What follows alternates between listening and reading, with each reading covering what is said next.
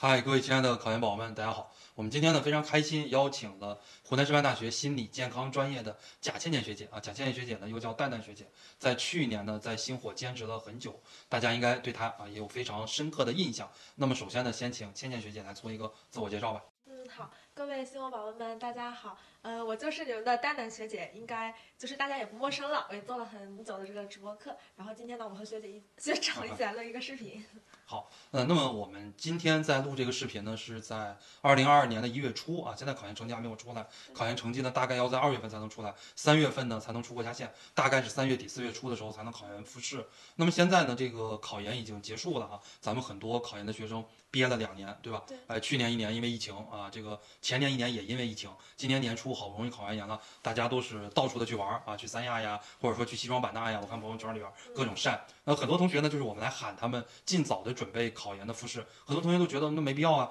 现在这个初试成绩还没有出来，我还不知道自己能不能进复试呢，我干嘛这么早就来准备复试？那我们来请蛋蛋学姐给我们讲一下，你觉得要比较早的准备考研的复试吗？嗯，其实我个人来说的话呢，我是非常建议大家早一点准备这个复试，嗯，因为大家应该能看出来，我还我其实是语言输出能力还可以的哈，但是对于我自己来说的话呢，我都是在一考完研。的那个时候，马上就开始着手准备复试了。因为复试这个东西，你要知道你自己是一个研究生嘛，那么老师很看重的是你各方面的一个能力。那你要想，如果真的等到那个学校的那个线一出来，那其实很赶了，时间就你这个能力的培养是需要一段时间的，并不是说你啊，我马上这几天就能够建立起来的。所以我个人是很建议提前准备。确实是我我个人也以为，呃，应该提前准备啊，因为现在这个年代跟我们那个年代可能不一样了。我们那个年代呢，以前它都是基本上是等额复试。比方说像我那一届湖南师范大学教育学，我们总共招十八个人，结果第一志愿上线的只有十六个。啊，就意味着只要历年来讲呀，就是我们那个年代十年以前，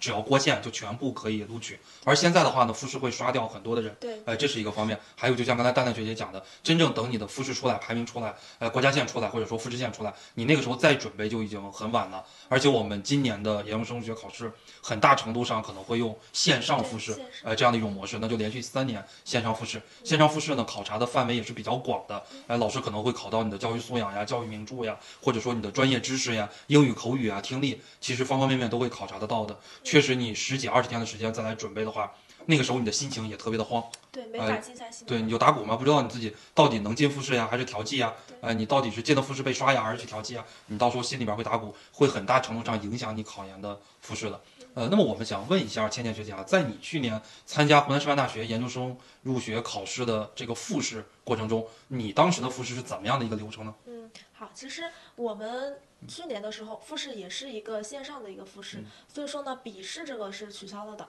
因为你线上也无法一个笔试，所以都是，但是笔试的内容还是包含在了这个面试当中。所以当时首先呢，还是嗯自我介绍肯定是第一个环节，就是老师要问你，不管是中文还是英文自我介绍，你都要准备一下，因为你不知道说老师是想让你用英文还是就我们专业来说的话呢，是用的这个英文的一个自我介绍。对。然后自我介绍完了以后呢，老师会抽签让你抽签。准备了十个问题，然后你抽选你感兴趣的两个问题，然后就会老师来问你。最后呢，还会问一下一些综合素质一些问题，那就比如说像问你有没有参加过一些什么样的活动呀，嗯，大概也就是这几个问题吧。但是它考的范围其实很广，就比如说像抽查的问题，那就是你的专业知识的能力。然后最后的一个综合性问题，那就是你方方面面的一些考察了。所以说不要小看它，只是问几个问题，但其实真的就是很考察你个人的整体的一个能力。对，范围非常的广。对，它这个随机性也非常的强。非常。呃，你也没有什么特别多的这个准备的这样的一个范围，这就要求你平时积累，呃，以及这个复习的范围一定要非常的广。呃，那么你认为在整个研究生数学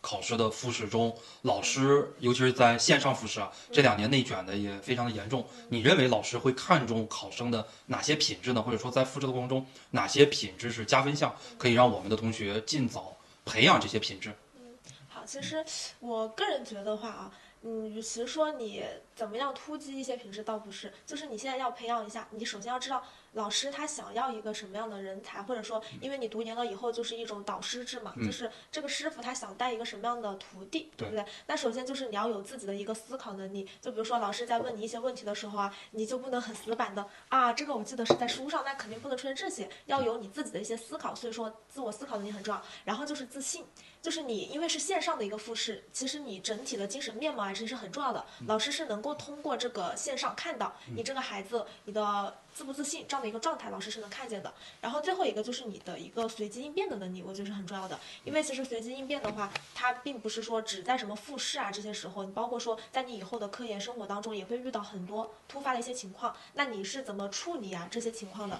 这个老师也是很看重的。所以我就简单的，我认为最重要的前三名就是这几个，就是思考能力，还有我们的自信以及随机应变这三个能力是我总结的。是的，那么其实要我讲一讲，在考研复试的过程中，我们的一些能力啊，或者说我们的核心素养，除了你要自信啊，除了你要有随机应变的能力以外，其实你要让作为我一个老学长，我自己也参加过研究生入学考试，还有博士的入学考试，以及也做过考官啊，然后做过这个秘书、记录员。我认为呢，有几种能力也是非常重要的。首先呢，是自己的英语口语还有翻译的能力，我觉得非常的重要。因为其他的专业我不知道啊，像我当时考的湖南师范大学教育学这个专业的话，我们当时是考翻译的。啊，因为我们学教育学学硕，到了研究生期间，我们是需要读很多的外国文件。比方说，我的老师是研究德国古典哲学的，呃，他要翻译很多德国的这种教育家，像费希特呀、洪堡呀、呃，费尔巴哈、莱布尼茨他们的很多的思想，包括马克思教育思想里面的很多东西。呃，我觉得英语的能力还是非常重要的。第二个能力呢，我觉得是这种创新的能力很重要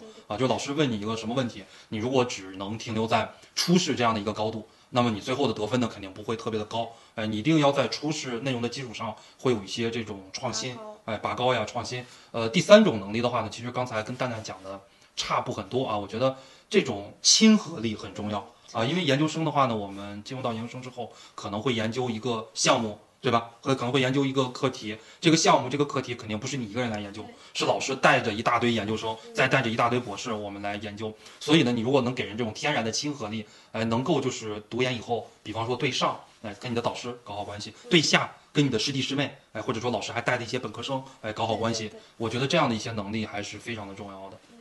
呃，那么下边呢，也想跟蛋蛋交流一下。蛋蛋呢，是我们星火。历史上啊，可以说是非常非常优秀的一个学员。那么曾经的话呢，也报过我们的初试的班和复试的班，辅导你复试的那个学长，呃，他是怎么样辅导你复试的？你可以给大家介绍一下，因为现在很多的同学，哎，可能也在纠结，对吧？我现在要不要早一点报星火的复试协议班呀？或者说我到底是报这个机构的还是报那个机构的呀？哎，因为现在机构也比较多嘛，对吧？哎，很多学生之间也会进行一个对比。你可以跟大家讲一讲，就是从你是一个新火学生的角度接受过这种服务，那么你考上研究生之后也成为一个新火的老师，你自己肯定也有同学，因为你。报了我们的复试班，也让你来带。那么你给他们来怎么辅导的？然后你当时接受了哪些辅导？可以跟我们星火的学员可以说一说。嗯，好。嗯，因为我本身的话是，我当时一考完初试，我就马上问了带我的那个学长，我就说，哎，我什么时候开始报这个班呀？然后学长当时就给我说了，那你可以看一下。然后我当时就选择了复试协议班。对。嗯，因为我就觉得说。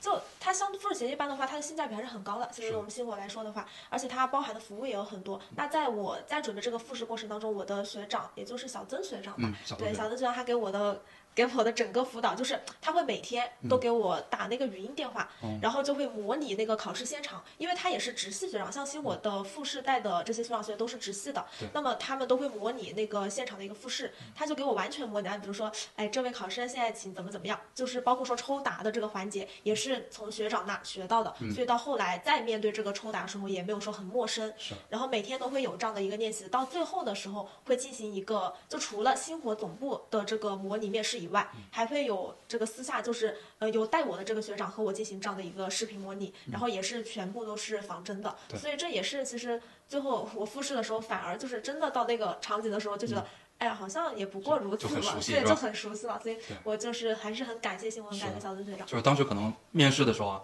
呃，就是说你参加湖南师大官方面试的时候，可能老师问的你这些问题你也没有见过。但是能够通过平时模拟，通过平时的这些积累，哎，可以往那个方面来编，哎，往那个方面来靠。其实这个也是早一点接触复试辅导服务的很重要的方面啊。咱们今年的话呢，这个复试协议班也可以说是加量不加价。对，今年还有名著导读啊，对吧？还有教育热点啊，笔试服务，还有面试服务，啊，还有这种多对一的面试以及口语，每天在群里边练习打卡。而且如果不过的话呢，还退你百分之八十。啊，这是服务的话也非常的好，收费的话呢整体也不是很贵，服务的周期呢确实也非常的长。呃，那么最后的话呢，也想请蛋蛋学姐，呃，跟我们星火的学员可以说一些话，或者说给我们的同学，从一月份开始准备复试，或者说有些同学啊考完研十天了，他还沉溺在这个放松的喜悦的这样的一个过程中，哎，那么给这些同学还没有开始准备复试的同学，可以提个两三点建议吗？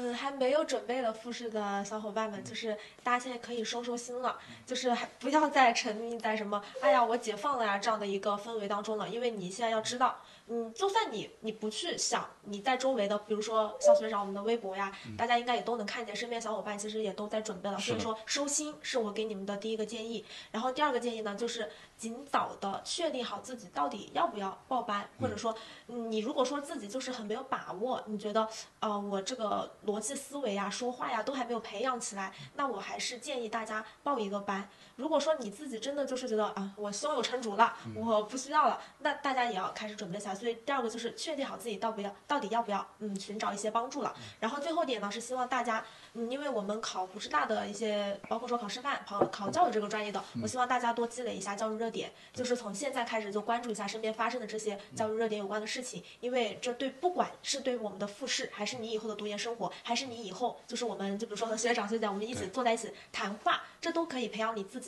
说话的这样的一个基础的一个积累，包括说你各种思维的一个培养。所以说还是要关注我们一。个教育热点培养自己的一个敏感性，那确实是啊，因为这个考研复试的这种培养呀，或者说培训，它是可以短时间之内速成的啊，因为考察的内容呢其实是比较宽泛的，呃，这就是刚才蛋蛋学姐给大家讲的，哎，自己的口语能力啊，自己的专业能力啊，以及自己的一些教育素养呀，呃，其实，在面试的过程中呢，老师问的问题有可能不会很具体，对，他都是发散性思维比较强的，尤其是在调剂的过程中，大家呢第一志愿报的都不一样。哎，大家就是突然一起调剂到贵州师大，或者说调剂到广西师大这样的学校，那么老师问什么问题呢？对吧？老师不可能说问你很具体的问题，更是问你这种发散性很强的问题。你喜欢什么书呀？喜欢什么这个教育类的电影呀？或者说你喜欢哪位教育家呀？喜欢哪个教育格言呀？哎，老师可能都会问一些这种开放性非常强的这样的一些问题啊。那我们今天呢也是非常感谢蛋蛋学姐啊，可以来到我们星火总部跟大家呢做这个考研复试的直播课的专场啊。如果大家回来能够听到我们这个。